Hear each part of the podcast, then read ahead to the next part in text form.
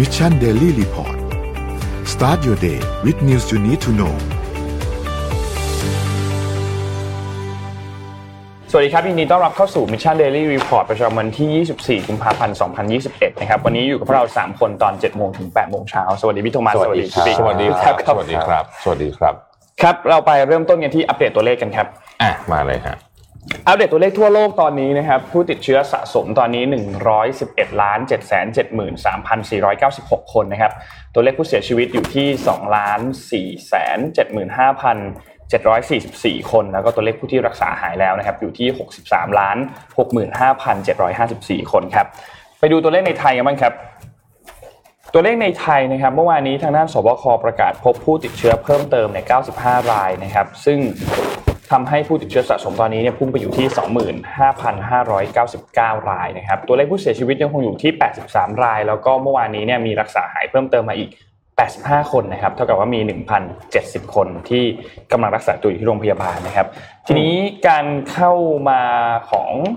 การเพิ่มขึ้นของผู้ติดเชื้อ 95 คนนี้เนี่ยเป็นการพบในพื้นที่เฝ้าระวังหรือว่าพื้นที่ที่เป็น ระบบบริการพวกโรงพยาบาลต่างๆเนี่ย52 ราย เป็นการค้นหาเชิงรุก 41 ราย แล้วก็เป็นการเดินทางมาจากต่างประเทศที่เข้าใน state quarantine เนี่ยอีก 2 รายนะครับรวมทั้งหมดก็เป็น 95 รายครับ นี่เป็นอัปเดตจากทางด้านของสบคในวันนี้ครับอะขอดูสแตทหน่อยครับแหมรายการสดรายการสดครับปิดอย่างนี้เลยแล้วกัน โอเค เดี๋ยวค่อยว่ากันนะฮะที่เราข่าววัคซีนมาในนี้คุณคุณเอ่อโทมัสนนท์ครับเที่ยงวันประมาณเที่ยงวันนี้เนี่ยนะครับขณะนี้เครื่องบินกำลังออกจากเอ่อสนามบินที่ปักกิ่งนะครับ เครื่องบิน A350 ของการบินไทยไฟท์ที่ G674 นะฮะกำลังจะนอืมำวัคซีนล็อตแรกนะฮะซีโนแวคใช่ไหมฮะมาที่ประเทศไทยนะครับ ก็วันนี้ก็มาถึงเชื่อว่าหลายวันนี้คนลุ้นกันนะฮะอืมว่าจะเป็นยังไงต่อไปอะภาพถัดไปครับ อันนี้ให้ดูทั้งโลกนะฮะว่าประเทศที่ยังไม่ได้ฉีดนะครับ ครับสีแดงคือยังนะยังนะ มีเราอยู่ด้วย มีเราอยู่ด้วยนะครับ มีเราอยู่ด้วยก็วันนี้เราก็จะกลายเป็นสีเทาแล้วนะฮะอ่าอ่าถัดไปนะครับ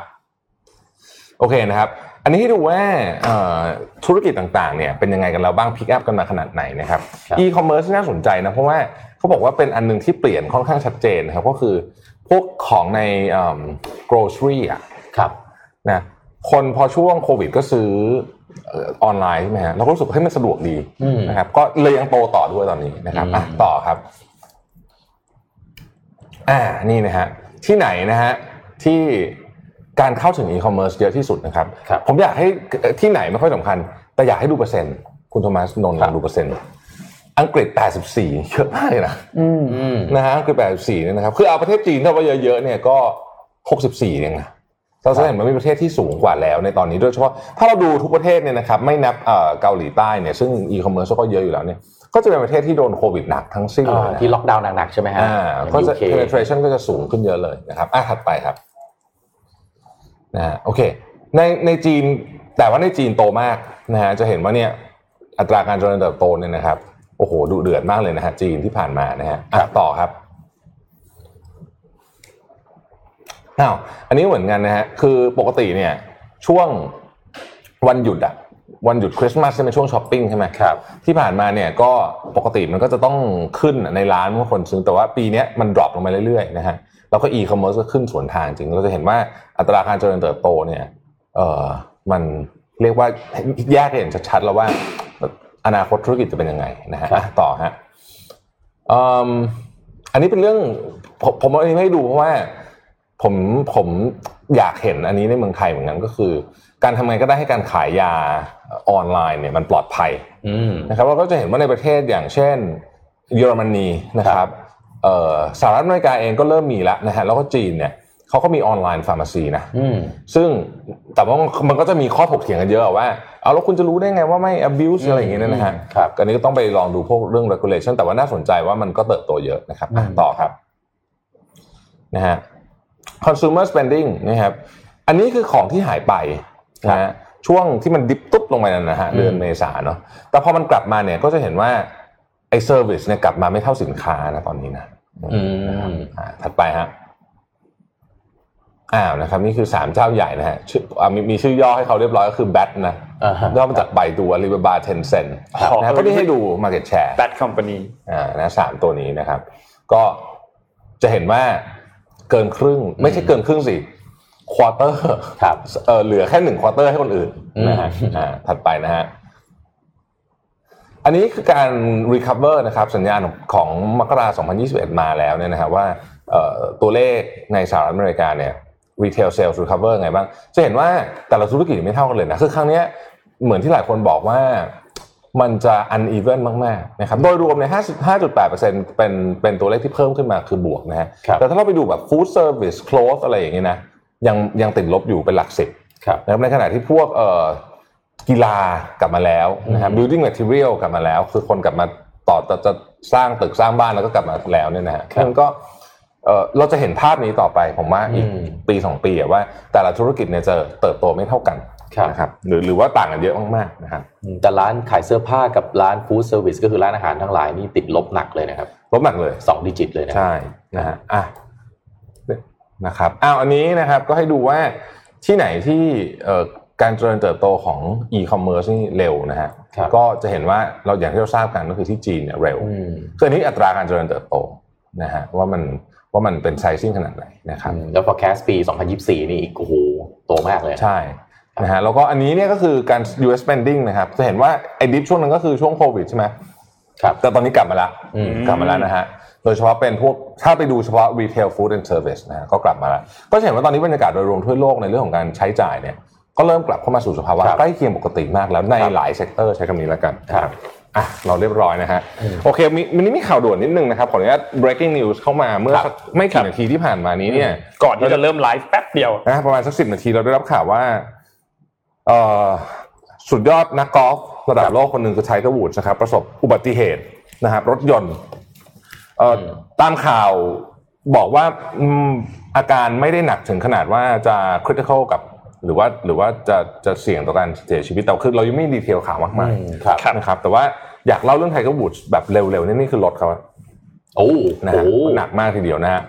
เอ่อถ้าเล่าเรื่องไทเกอร์วูดส์เร็วๆนะครับไทเกอร์วูดส์เนี่ยเอิ่ม คือเขาเขาขึ้นมาเป็นมือหนึ่งของโลกตั้งแต่อายุยังน้อยนะครับครับแล้วก็ทำให้กีฬากอล์ฟกลายเป็นกีฬาที่คนดูเยอะมากอืมๆนะฮะแต่ว่าเขาก็อยู่มือหนึ่งโอ้โหเป็นสิบสิบปีนะคุณโทมัสช่วงโอ้ปีใช่สองครัพับนอะไรอย่างเงี้ยนะอยู่มือหนึ่งตลอดตกมามือสองมันเป็นมือหนึ่งตลอดอะไรอย่างเงี้ยนะคครัรับบคือพวกนักข่าวชอบบอกว่าไทเกอร์วูดส์นี่เหมือนตีกอล์ฟมามาจากดาวดวงอื่นอะเหมือนกับเขาตีเก่งมากนะฮะเออแต่ปี 2008 2009เนี่ยหลังเขาช่วงนั้นเขาก็ ค่าราหูเข้านะ slump ไปถูกจับ slump ไปเยอะใช่ถูกจับนะ drunk driving เอ้ยไม่ใช่ driving under influence อืมเอ่อกินยาหรือที่เขาที่เขาครับห้ามตอนขับรถเนี่ยนะครับ แล้วก็เอ่อภรรยาขอหย่าใช่ไหมครับเจ็บบาดเจ็บหลังด้วยนะครับก็ต้องเข้าบำบัดเรื่องของโรคติดเซ็กซ์นู่นด้วยนี่ใช่แล้วครัโอ้บโหเต็มหมดก็คือ drop มืออันดับโลกใน drop ลงมาครับปี 2017 เดือน December เนี่ยมือวางอันดับโลกของ Tiger Woods เนี่ยอยู่ที่ 1,199 นะโอ้โหไม่น่าเชื่อเลย จากเบอร์หนึ่งนะฮะครับเบอร์หนึ่คืงอแต่คนตำนานด้วย คนพูดคือคนพูดถึง Tiger Woods พูดเป็น past past tense อะครับนะอืมคือแบบไม่มีใครคือทุกคนก็แบบโอ้ยคือจบไปแล้วใช่นะฮะครับแต่ความมหัศจรรย์มันเกิดขึ้นวันในครับวันอาทิตย์ของวันหยุดสงกรานต์บ้านเราอืมวันที่ปีปี2019ครับนะครับไทเกอร์วูดส์เนี่ยกลับมาชนะแชมป์เมเจอร์หลังจากไม่ได้ชนะมา 11 ปีนะฮะอันนี้ตำนานของจริง กลับมาคว้าแชมป์เมเจอร์ที่ออกัสตาที่จอร์เจียนะครับครับเอ่อ US Master นะครับซึ่งเป็นคือกอล์ฟมันจะมีรายการใหญ่4รายการครับเอ่อเป็นนักกีฬาเดี่ยวๆครับที่ห่างหายจากการคว้าแชมป์แล้วกลับมาคว้าแชมป์ใหญ่แบบนี้ได้เนี่ยถือว่ายาวนานที่สุดในโลกไม่ใช่เฉพาะกีฬากอล์ฟสิบเอ็ดปีนะฮะ11ปีนะครับเดี่ยวเดี่ยวๆนะครับครับไม่ไม่นับประเภททีมนะฮะครับประเภททีมจะมีทีมฟุตบอลครับหลายทีมเลยนะฮะที่ครับที่ห่างหายไปหลายสิบปี แล้วเป็นกแชลับมป์เมเจอร์นะฮะอะไม่เป็นใช่แชมป์แชมป์แค่ระดับ ไม่ใช่แชมป์ระดับธรรมดาเป็นแชมป์เมเจอร์แล้วในที่สุดเนี่ยมือวางอันดับของเขาเนี่ยจากพันกว่านะครับขึ้นมาที่ห้านะครับตอนนั้นนะนะฮะแล้วก็มาประสบอุบัติเหตุก่อนขอขอให้ไม่เป็นอะไรมากขอให้ไม่เป็นอะไรมากสำหรับคนอืมที่ฟังทางคลับเฮาส์อาจจะไม่เห็นภาพนะครับต้องบอกว่ารถของไทเกอร์วูดส์เมื่อกี้นี่คือเอ่อข้างหน้านี่ยู่เข้าไปทั้ง ทั้งข้างหน้าใช่เลยนะครับแล้วก็กระจกหน้านี่แตกเละละเอียดนะครับต้องผมใช้รถเครนยกขึ้นผมมาดูยี่ห้อรถไม่ออกใช่ว่ามันเป็น Bentley SUV หรือเปเป็นล่า SUV อะแต่เป็นรถ SUV อ่าเป็นรถใช่ SUV เขาน่าจะเป็น Bentley หรือเปล่านะผมดูนี่ดูไม่ออกจริงๆอะเนี่ยครับเละเละมากนะรฮะถอะไรอะใช่อันนี้สภาพเหมือนเหมือนกลิ้งตกเขาเลยครับเอออัปอัปเดตข่าวให้จากข้อมูลของนิวยอร์กไทมส์ก็คือในขั้นตอนที่เอ่อ หน่วยกู้ภัยมาถึงเนี่ยครับไทเกอร์วูดยังสามารถที่จะพูดคุยได้ แล้วก็ยังมีสติอยู่นะครับแต่ว่าก็ได้รับบาดเจ็บอย่างที่เราทราบกันนะครับ แต่ทีนี้เนี่ยในพื้นที่ตรงบริเวณที่อยู่ในลอสแองเจลิสที่เกิดอุบัติเหตุอันนี้เนี่ยมันเป็นเนินค่อนข้างสูงครับแล้วก็รถของไทเกอร์วูดเนี่ยกำลังขับลงเนินมาด้วย ซึ่งคาดว่าน่าจะมีความเร็วค่อนข้างสูงในช่วงเวลาตอนนั้น ทีนี้ ตามหลักฐานที่เห็นอยู่ตอนนี้เนี่ยเขาก็เขาก็คงกำลังสืบกันอยู่นะครับแต่ว่าเบื้องต้นเนี่ยคือไม่มีรถคันอื่นอยู่ในบริเวณนั้น ก็มีแค่รถของไทเกอร์วูดคันเดียวนะครับ เพราะฉะนั้นก็น่าจะต้องสืบต่อไปนะครับว่ามีสาเหตุอะไรที่ทำให้เกิดขึ้นหรือเปล่า แต่ว่าความเร็วของรถรู้สึกว่าน่าจะค่อนข้างเร็วแล้วบวกกับเป็นเนินด้วยเนาะเป็นทางลงเนินด้วยนะครับ ก็ขอให้ไม่เป็นอะไรมากเพราะว่าไทเกอร์ขอวูให้ดปลอดภัเพิ่ยงครับเข้ารับการผ่าตัดหลังเนี่ยเป็นรอบที่อืมห้าแล้วนะครับตั้งครับในเดือนธันวาคมที่ผ่านมาเนี่ย แล้วเวลาเกิดอุบัติเหตุเอาแค่แขนหักขาหักสำหรับนักกีฬาเรื่องใหญ่มากนะโอ้ครับคือสำหรับพวกเรายังใส่เฝือกไปทำงานใช่ได้ใช่ไหมครัฮะบเขาต้องใช้ร่างกายอืมนะโอ้โหเรื่องใหญ่มากนะครับ ก็ขอให้เดี๋ยวเราปลอติดภัยตามข่าวกันดูนะครับว่า detail ข่าวจะเป็นอย่างไรบ้างอืมนะครับครับเอ่อที่ข่าวโควิดนะครับเอ่อ ขอรูป H4 หน่อยนะครับโครเอเชียนะครับเปิดให้ผู้เชี่ยวชาญด้านดิจิทัลครับให้สามารถจะเข้ามาทำงานนะครับแล้วก็ได้วีซ่าระยะยาวไปพำนักอยู่ได้นะต้องบอกว่าโครเอเชียเนี่ยส่วนตัวผมเองก็เคยได้ไปท่องเที่ยวที่ประเทศนี้ครับเป็นประเทศที่มีความสวยงามอย่างยิ่งเลยนะครับเออผมแล้วก็ไม่เคยไปเลยอะแล้วก็เอ่อหนังอย่างเรื่องเอ่ออะไรนะครับเอ่ออะไรนะครับไอเอเลโทรนะ Game of Thrones อ่านนะครับก็มาถ่ายทำที่นี่ฮะอย่างเมืองดูบรอฟนิกนะครับในภาพก็เป็นเป็นประเทศที่มีความสวยงามนะครับอืม เงื่อนไขของการที่จะเข้าไปทำงานนะครับแล้วก็ไปพำนักอยู่ในโครเอเชียได้เนี่ยคือว่าจะต้องเป็น digital nomads อันนี้คือประกาศที่ออกมาจากทางการของทางโครเอเชียเลยนะครับ digital nomads คืออะไรครับ คือบุคคลจากประเทศอื่นนะครับที่ถูกจ้างหรือเป็นเจ้าของบริษัทนะครับที่ทำธุรกิจด้านการสื่อสารนะครับ ความหมายของธุรกิจด้านการสื่อสารคือเป็น communication technology นะครับที่ไม่ได้จดทะเบียนอยู่ในโครเอเชียนะครับแล้วก็ไม่ได้ทำธุรกิจที่ให้บริการกับคนโครเอเชียนะครับระยะวีซ่าที่จะได้เนี่ยคือ 1 ปีนะครับต่อไม่ได้นะครับ ถ้าจะต่อก็คือก็ต้องรออีก6เดือนนะครับที่สำคัญก็คือว่าต้องมีประวัติการได้รับเงินเดือนนะครับไม่น้อยกว่า 2,600 เหรียญในปีที่ผ่านมาอย่างน้อยก็ต้องรับ 2,600 เหรียญอย่างต่ำนะฮะ2ถึง3เดือนนะครับแล้วก็ต้องมีเงินในบัญชีนะฮะ31,000 เหรียญสหรัฐในธนาคารนะครับ แล้วก็ไม่มีประวัติทางอาชญากรรมนะครับ ผมว่าอันนี้จริง ๆ แล้วเป็นอีกหนึ่งกลยุทธ์ที่น่าสนใจ จริง ๆ ถ้าโครเอเชียทำได้ประเทศไทยเนาะน่าจะทำได้นะฮะให้เออเอ่อใช่บุคลากรที่มีความสามารถนะครับ ยิ่งจริง ๆ ประเทศไทยเราอากาศอบอุ่นด้วยอืมนะครับ แล้วก็พวก ecosystem ต่างๆ ที่จะทำอะไรเกี่ยวกับการอ่าอะไรเกี่ยวกับเทคโนโลยีเนี่ยเมืองไทยเนี่ยอินเทอร์เน็ตเราก็เร็วติดอันดับโลกนะครับนะครับอืมสถานที่ท่องเที่ยวก็เยอะนะครับ นี่ผมเพิ่งไปภูเก็ตกลับมาฮะอ่า โอ้โหเอาภูเป็นไงเก็ตบ้างนี่ครับดีแบบดีดีจริงอะดีดีมากดีจนแบบว่าทั้งงานบริการนะครับทั้งเอ่อโรงแรมที่พักอาหารการกินนะครับเอ่อเอ่อราคาไม่น่าเชื่อนะครับว่าราคาภูเก็ตตอนนี้ถูกมากจริง ๆ นะครับเพราะฉะนั้นจริงๆแล้วเนี่ยจริง ๆ หลาย ๆ พื้นที่ของเมืองไทยนะครับ ที่อาจจะต้องเป็นจังหวัดที่ต้องต้อนรับนักท่องเที่ยวเศรษฐกิจหมุนเวียนด้วยนักท่องเที่ยวเป็นหลักเนี่ยอาจจะเริ่มจาก สิ่งที่คล้ายๆโครเอเชียทำอันนี้ก็ได้นะครับทำให้สามารถที่จะดึงดูดบุคลากรที่มีความรู้ความสามารถเข้ามาจัดการอ่าบริหารจัดการในประเทศไทยเรานะครับเป็นโครเอเชียเนี่ยใช้คำว่า work from anywhere อืมคือทำให้โครเอเชียเหมือนเป็นอีกบ้านหลังหนึ่งครับอ่านข่าวแล้วเลยนึกถึงว่าเอ๊ะประเทศไทยเรานี่เหมาะจะเป็นบ้านอืมได้เลยเหมือนกันนะครับ ก็อัปเดตเกี่ยวกับข่าวโควิดนะครับเมื่อวานมีบทวิเคราะห์อันหนึ่งออกมาจาก Financial Times ที่ต้องบอกว่า ดูเดือดเหมือนกันนะฮะอืมครับพูดถึงระบบเอ่อศาลที่รัสเซีย คือตอนเนี้ยอืมนะมีผู้ประท้วงเนี่ยนะครับถูกจับไปประมาณหมื่นคนครับทำไมมันเยอะขนาดนี้หมื่นจำแล้วเยอะไปเก็บไว้ที่ไหนนั่นแหละดินะแล้วก็หมื่นคนนะครับแล้วก็บอกว่าศาลรัสเซียเนี่ย Financial Times ไม่ใช่ผมพูดนะครับ Financial Times ใช้คำว่า rubber stamp court rubber stamp court approved by Kremlin Kremlin ก็คือรัฐบาลรัฐบาลครับนะฮะ คือเขาบอกว่า rubber stamp เนี่ยเขาบอกอะยกตัวอย่างแล้วกัน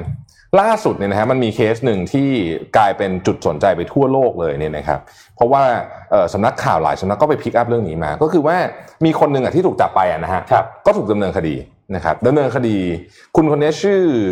อากาโฟนอฟเนี่ยนะครับถูกดำเนินคดีประมาณว่าตะโกนความยั่วยุอืมอะไรอย่างเงี้ยเนี่ยนะแบบอะไรแบบทำนองนั้นน่ะนะฮะแล้วก็ถูกปรับถูกอะไรเนี่ย คนเนี้ยเขาเขาเขาเป็นใบ้แล้วหูหนวกครับฮะ เออแต่เขาถูกดำเนินคดีอ้าวเราเราไปตะโกนได้ไงฮะก็นี่ไงครับถึงบอกว่าเป็น rubber stamp ไงฮะคือเขาก็เลยบอกว่าโอ้โหตอนนี้เนี่ยระบบศาลที่รัสเซียเนี่ยมันเละเทะอืมากมๆแล้วก็อยู่ภายใต้การควบคุมของ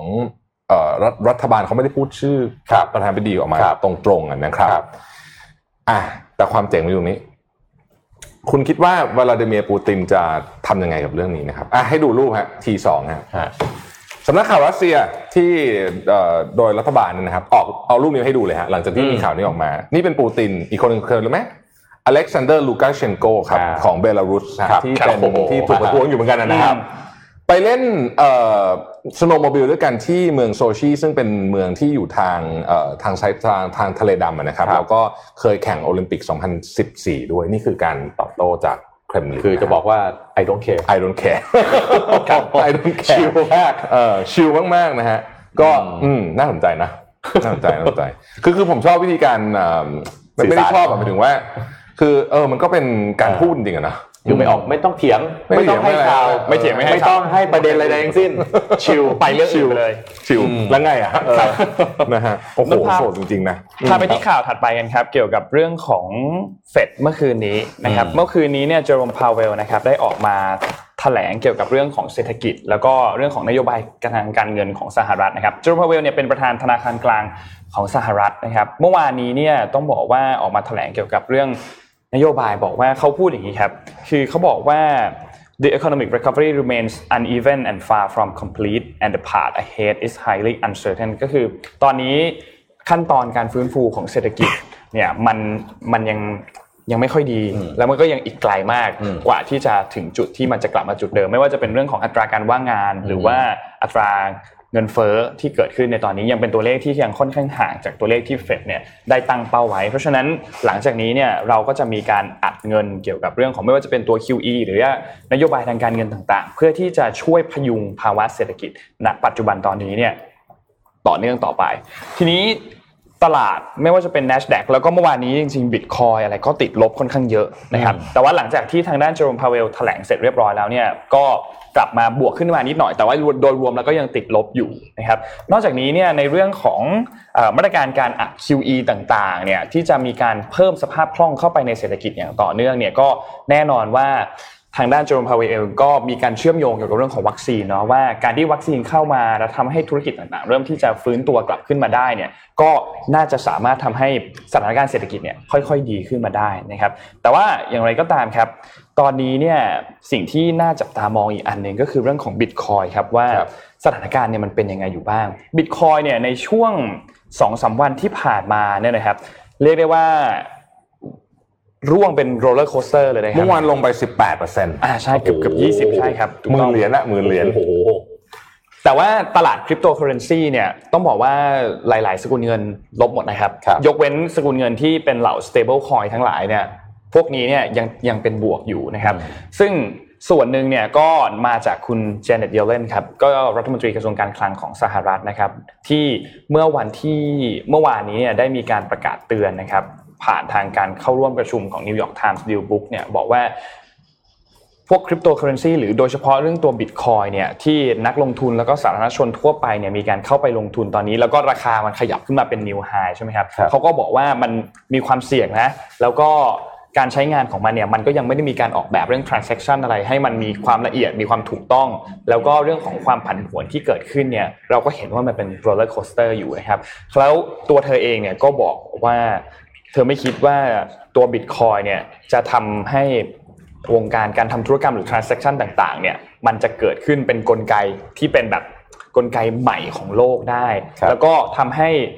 เขายังกังวลอีกว่าบิตคอยเนี่ยจะถูกนำไปใช้เกี่ยวกับเรื่องผิดกฎหมายจะไปถูกฟอกเงินหรือเปล่า เพราะว่ามันตามที่มาของตัวบิตคอยค่อนข้างยากใช่ไหมครับ ก็ทำให้ตอนนี้เนี่ยมันก็น่าสนใจนะว่าเรื่องของบิตคอยเนี่ยมันจะเป็นยังไงกันต่อ เพราะว่าตอนเนี้ยมันมีความ ที่หลาย ๆ คนเข้าไปเก็งกำไรกันเกิดขึ้น ความผันผวนของบิตคอยเกิดขึ้นเจเน็ตเยเลนเองก็ออกมาเตือนว่าครับถ้าคุณเข้าไปแล้วโดยที่ไม่ระมัดระวังอืมถึงความเสี่ยงที่จะเกิดขึ้นเนี่ยก็อืมอาจจะทำให้เกิดการขาดทุนเป็นจำนวนมากครับได้เหมือนกันนะครับ เดี๋ยวรอลูกพี่กลับมาครับทำราคาใหม่ก็ช่วงนี้บิตคอยราคาต่ำไปแล้วนะอะไรอย่างเงี้ยนะฮะครับตอนตอนนั้นบอกสูงไว้ฮะบอกสูงไปตอนนั้นบอกสูงไปนะอืม ก็ผมว่าเดี๋ยวเดี๋ยวใกล้แล้วนะฮะอีลอนมัสกับเอ่อกรตของสหรัฐคือ SEC เนี่ยผมว่าใกล้ครับมากแล้วใกล้ใกล้สุดๆแล้วอีกนิดเดียวครับใกล้จะได้เจอกันอีกนิดเดียวใกล้ได้ใกล้คือผมว่าหลายทีแล้วนะฮะครับพาทุกท่านไปที่ฝรั่งเศสครับเมื่อวานนี้ประธานาธิบดีเอมานูเอลมาครองออกมาให้สัมภาษณ์พิเศษนะครับพูดถึงเรื่องของวัคซีนครับกับ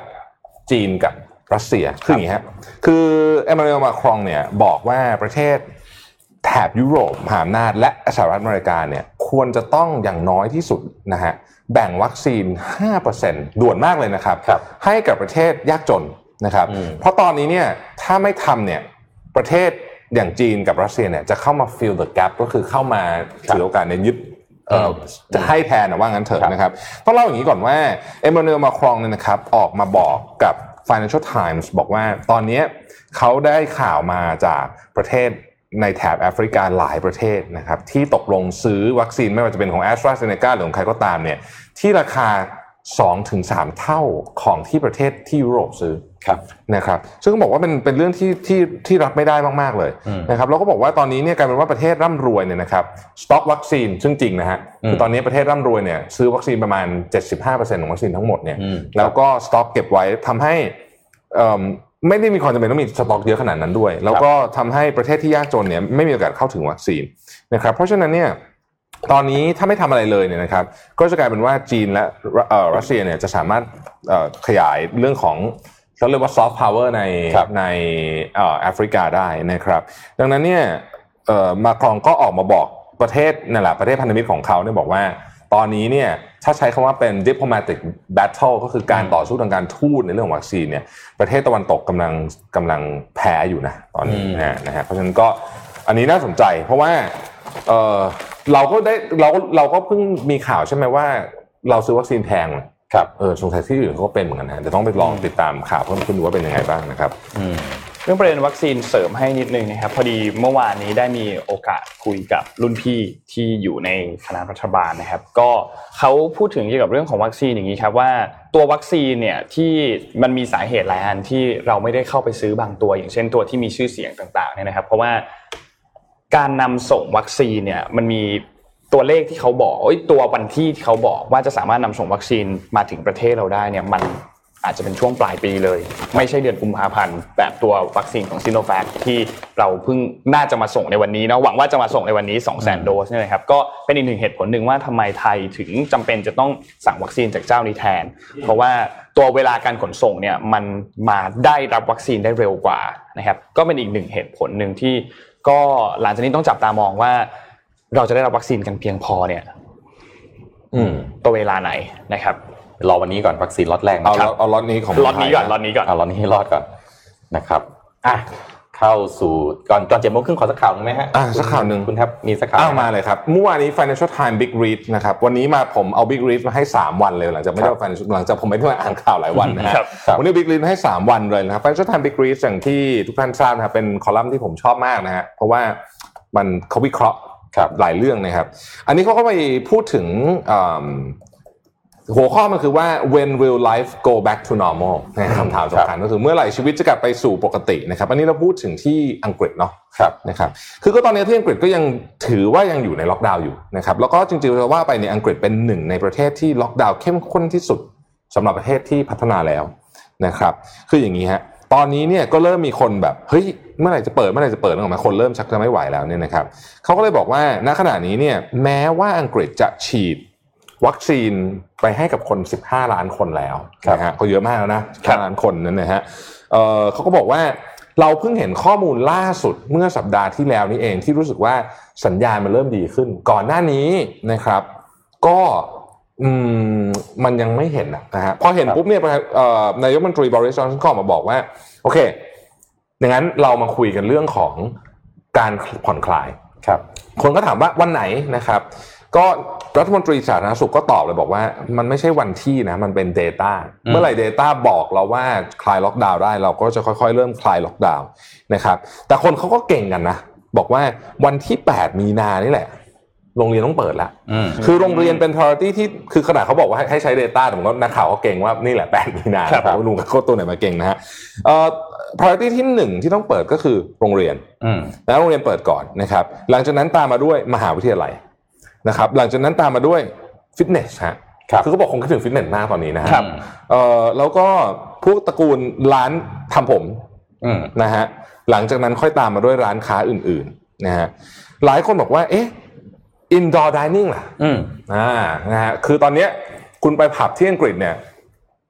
กินไม่ได้นะต้องซื้อกลับบ้านอืมก็ indoor dining จะเป็นยังไงนะครับเขาก็บอกว่า อย่างเร็วที่สุดก็คือประมาณเอ่อช่วงอีสเตอร์อีสเตอร์ก็คืออีสเตอร์ปีนี้รู้สึกจะ 4 เมษายนนะฮะครับถ้าจำไม่ผิดนะฮะเอิ่มทีนี้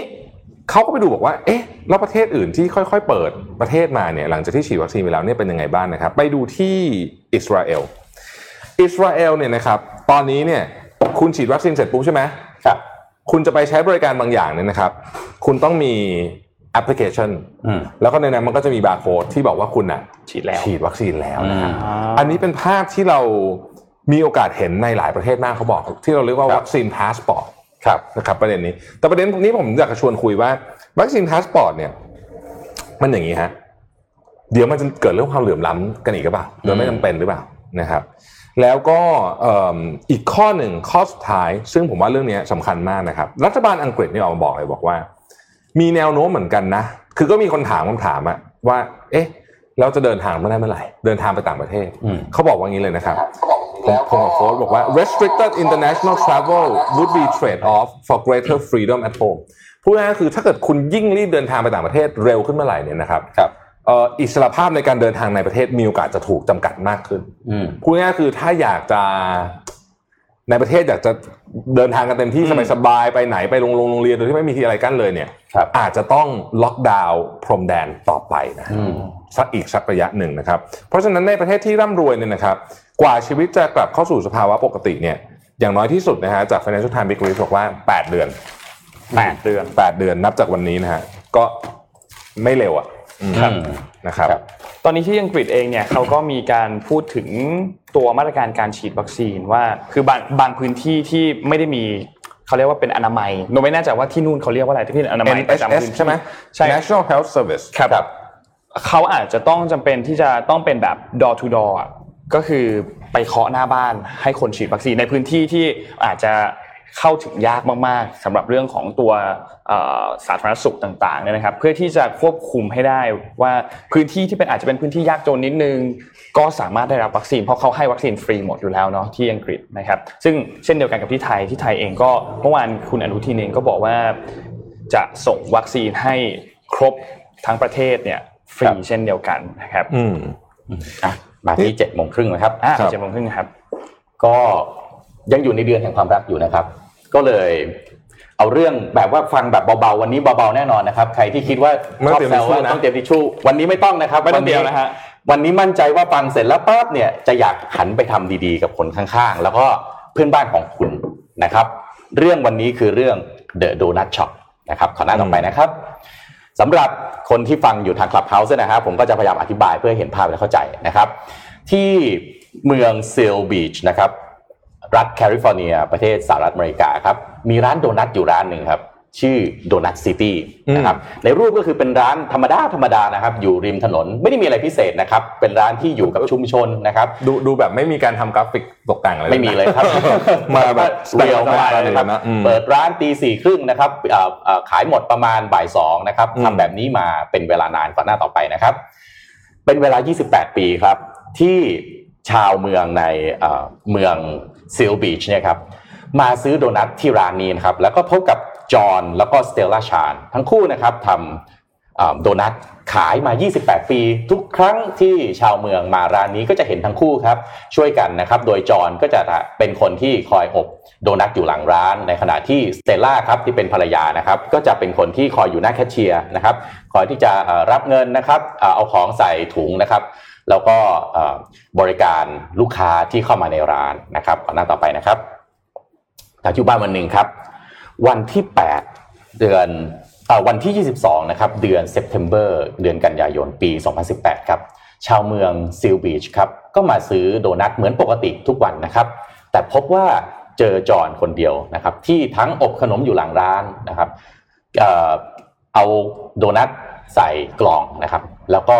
เช็คบินเก็บเงินด้วยนะครับ ทุกคนก็สงสัยว่าแล้วทำไมจอห์นถึงมาทำคนเดียว ก็เลยถามจอห์นว่าแล้วสเตล่าหายไปไหนล่ะนะครับ ก็ปรากฏว่าสเตล่าเนี่ยวันก่อนวันที่ 8 เดือนเอาวันที่ 22 เดือน September เนี่ยครับทั้งคู่นะครับไปงานปาร์ตี้งานหนึ่ง แล้วสเตล่าครับก็ล้มลงหมดสติ แล้วไปฟื้นอีกทีที่โรงพยาบาลปรากฏว่าเป็นเส้นเลือด เส้นโลหิตในสมองแตกนะครับ โดยไม่มีอาการที่จะบอกสาเหตุไม่มีการไม่มีอาการก่อนหน้านี้มาก่อนเลยนะครับทำให้จอนจำเป็นที่จะต้องเปิดร้านตีสี่ครึ่งนะครับทำทุกสิ่งทุกอย่างเองนะครับ แล้วก็ปิดร้านเอง ที่สำคัญที่สุดครับ ทั้งคู่ไม่มีทายาทนะครับ เพราะฉะนั้นเนี่ยสเตลล่าที่ไปพักอยู่ที่ศูนย์ฟื้นฟูเนี่ยครับโรงพยาบาลแล้วก็ศูนย์ฟื้นฟูเนี่ยมีคนเดียวที่ จะช่วยดูแลสเตลล่าได้ก็คือจอนเพราะฉะนั้นจอนครับมีหน้าที่อย่างเดียวคือเปิดร้านรีบขายให้หมด แล้วถึงจะมีเวลาไปดูแลสเตลล่าได้นะครับ สิ่งที่ตามมาคือว่าพอคนในเมืองซิลบีชครับได้รับรู้เรื่องของจอนแล้วก็สเตลล่าครับก็เลยมีคนหนึ่งครับ ไปเขียนบล็อกในเว็บเพจของเมืองของตัวเองครับว่าตอนนี้เนี่ยโดนัทซิตี้จอนกับสเตลล่ากำลังเจอปัญหาแบบนี้นะครับ อยากให้ทุกคนมาช่วยกัน แล้วก็ช่วยกันคิดดูว่า เอ๊ะแล้วจะเราจะช่วยทั้งสองคนเนี้ยซึ่งก็คือจอนแล้วก็สเตลล่าชาเนี่ยได้ยังไง ไปดูที่คลิปครับว่าแล้วชาวเมืองนี้ทำอะไรให้กับจอนแล้วก็สเตลล่านะครับ Thank you. Have a good day. Hi, morning. บุญรูปบนคลิปนะครับ ก็คือว่าตอนนี้คิวนะครับ ต่อคิวยาวออกไปจนถึงนอกร้าน ตั้งแต่เช้ามืดนะครับ เพราะว่าร้านเนี่ยก็เปิดตีสี่ครึ่ง นะครับ จากคนจากปกติชาวเมืองก็จะมาซื้อแค่คนละกล่องนะครับ กลายเป็นคนนึงเนี่ยซื้อไป5โหล10โหลนะครับสิ่งที่ชาวเมืองซิลบีชทำนะครับ หลังจากที่ข่าวนี้เนี่ยได้มีการสัมพัทออกไปในเว็บเว็บบอร์ดของทางเมืองตัวเองเนี่ยนะครับ ก็คือว่าทุกคนในเมืองครับ เลยพยายามที่จะมาอุดหนุนจอนตั้งแต่เช้า เพื่อให้จอนเนี่ยปิดร้านได้ตั้งแต่6โมงปกติเนี่ยต้องปิดบ่ายสองนะครับ ทำให้จอนเนี่ยขายให้หมดภายใน6โมงเพื่อเอาเวลาหลังจากนั้นครับ ได้ไปดูแลภรรยาตัวเอง6โมงเช้าก็คือหกโมงเช้าครับโอ้โหคือเขาเปิดตีสี่เปิใช่ดไหมตีสี่ครึ่งอ่านะครับ ก็เลยมาเข้าคิวกันฮะ คิวจากเดิมที่ก็กว่าจะขายเนี่ยจริงๆก็คือขายประมาณ8ปดโมงคนเนี่ยมาเข้าคิวกันตั้งแต่ตีห้าเลยครับ แล้วก็เหมากันไปคนละ ปกติซื้อคนละกล่องนะครับ กลายเป็นซื้อคนละห้ากล่องสิบกล่อง อืม นักข่าวไปถามว่า เวลาไม่มีสเตลล่าเรารู้สึกยังไงจอห์นก็บอกว่าเนี่ยเป็นช่วงที่เศร้าที่สุดในชีวิตเลยนะครับ เพราะว่า 28 ปีที่เปิดร้านโดนัทมาด้วยกัน ไม่เคยมีวันไหนครับ ที่ไม่มีภรรยาอยู่ข้างๆ แล้วตัวเองก็ต้องทำโดนัทแล้วก็ขายเองคนเดียวนะครับ ก็เลยสิ่งที่ชาวเมืองซิลบีชทำให้ครับ ก็เลยทำให้จอห์นนะครับมีเวลาที่จะไปดูแลภรรยาของตัวเองที่โรงพยาบาลแล้วก็ศูนย์ฟื้นฟูหลังจากที่ตัวเองอป่วยเป็นโรคเส้นโลหิตในสมองแตกนะครับ all of his merchandise, all of his donuts, croissants, what have you, muffins. I got the last of it. The นี่ very ก็เป็นเสียงของชาวเมืองนะครับว่าทำไมถึงมาช่วยจอห์นแล้วก็สเตลล่าทั้งสองคนนี้มีอะไรดีครับ มีสาเหตุอะไรครับ ที่ทำให้ชาวเมืองต้องมาช่วยเหลือครับ จอห์นบอกว่ารู้สึกซาบซึ้งมากๆนะครับ ที่ชาวเมืองเนี่ยเห็นปัญหาของเขาแล้วก็มาช่วยเหลือเขา เวลาที่เราเดือดร้อนเนี่ย มันจำเป็นมากๆ ที่ต้องช่วยกันขอกลับมาที่สไลด์หน่อยนะครับ จอห์นครับหลังจากนั้นก็ขอบคุณนะครับ ผ่านสื่อโดนัทซิตี้ก็ต้องบอกว่าหลังจาก มีตัวไวรัลนี้ออกไปครับทำให้โดนัทซิตี้นะครับกลายเป็นหนึ่งในแลนด์มาร์คเวลาใครไปที่เมืองซิลบีชครับจะต้องไปขอถ่ายรูปกับสเตลล่าซึ่งเป็นภรรยาของจอห์นเนี่ยแหละครับอ่าโดยสาเหตุเลยนะครับที่ชาวเมืองออกมาบอกครับ ก็เพราะว่าทั้งสองคนเนี้ยเป็นคนที่ humble แล้วก็ nice มาก คือ 28 ปีที่สเตลล่าแล้วก็จอห์นเนี่ยครับทำธุรกิจเปิดร้านโดนัทของตัวเองเนี่ยทั้งสองคนเนี่ย ได้รับการยืนยันจากชาวเมืองครับว่าเป็นคนที่ถ่อมตัวมีนิสัยที่ดี แล้วก็เอื้อเฟื้อเผื่อแผ่เสมอนะครับแล้วก็เป็นคน nice นะครับก็ขอสรุป7จ็ดโมงครึ่งของวันนี้นะครับขอหน้าต่อไปนะครับตอนนี้สเตลล่าก็กลับมาช่วยจอนได้เหมือนปกติแล้วนะครับเพียงแต่ว่าอาจจะยังทำงานไม่ได้เหมือนคนทั่วไปเต็มที่เพราะว่าในช่วงที่มีการเส้นเลือดในในสมองแตกเนี่ยก็คือต้องนอนเป็น นอนนอนเป็นผักนะครับ ก็คือไม่ไม่ไม่สามารถทานอาหารเองได้ ขยับตัวก็ไม่ได้นะครับปัจจุบันก็คือพยายามฟื้นฟูแล้วก็กลับมาทำงาน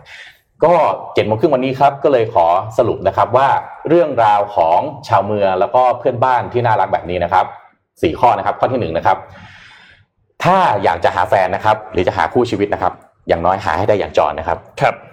it's good to take care of someone นะครับ เพราะฉะนั้น find him or her นะครับ หาคนที่คุณคิดว่าอยากจะดูแลเขาแล้วก็ดูแลเขาให้ดีที่สุดนะครับ ข้อ2นะครับ it's good to be humble and polite don't forget it นะครับ มันเป็นเรื่องที่ดีครับ ที่คุณจะเป็นคนที่รู้จักถ่อมตัว แล้วก็สุภาพ อย่าลืมเรื่องนี้นะครับ แล้วก็ข้อ3นะครับ it's good to be in good community build it มันเป็นเรื่องดีมากๆครับ ถ้าเราจะได้อยู่ในชุมชนที่ดี เพราะฉะนั้นขอให้เป็นส่วนหนึ่งที่จะที่จะเป็นส่วนที่ช่วยสร้างให้อ่าชุมชนนั้นดีขึ้นนะครับ แล้วก็ข้อ4ครับ it's good to be kind and to help each other go for it นะครับเพราะอ่าเป็นเรื่องที่ดีครับที่เราจะช่วยซึ่งกันและกัน เพราะว่าเราไม่รู้เหมือนกันว่าวันไหนที่เราอาจจะต้องเป็นคนที่ต้องการความช่วยเหลือหรือได้รับความช่วยเหลือนั้นบ้างนะครับสุดท้ายก็ขอทิ้งท้าย7โมงครึ่งวันนี้นะครับ Have a nice day and do not and do not hesitate to take the action ทั้ง 4 ข้อที่ผมได้เอ่อพูดไปเมื่อกี้นะครับ อย่าลืมลองนำไปปฏิบัติดูครับ จบ7โมงครึ่งวันนี้ครับ เอาเยี่ยม ผมเชื่อว่าท่านประธานครัผู้บผู้ฟังหลายท่านบอกว่าถูกหลอกอีกแล้วนะฮะครับผมท่านประธานครับผู้อภิปรายทำการหลอกพวกเราอีกแล้วนะครับหลอกพวกเราอีกแล้วนะครับครับน่าจะน้ำตาซึมกันไปครับหลาผยมท่านทีเดียวนะฮะมีหลายท่านมากที่ลืมเตรียมทิชชู่มาวันนี้นะครับเขาบอกว่าคุณคุณโทมัสนึกว่าจะมาเล่าเรื่องขนมหวานใช่ไหมครับเอ๊ะผมว่ามันโอเคนะ วันนี้สบายๆเออนะคแต่รับก็ก็น่ารักคือเวลาเราเห็นคนออกมาทำอะไรแบบนี้เรารู้สึกว่าเออมันเป็นภาพที่สวยงามของมใช่นุษย์เนาะเป็นเรื่องที่สวยงามมากเพราะว่าเราก็มีข่าวร้ายๆเยอะอยู่แล้วเนาะวันจันทร์หนึ่งใช่ครับนะฮะใช่ครับ คอมเมนต์บอกว่าป๋าโทมัสทำเราซึ้งอยู่แล้วครับอืม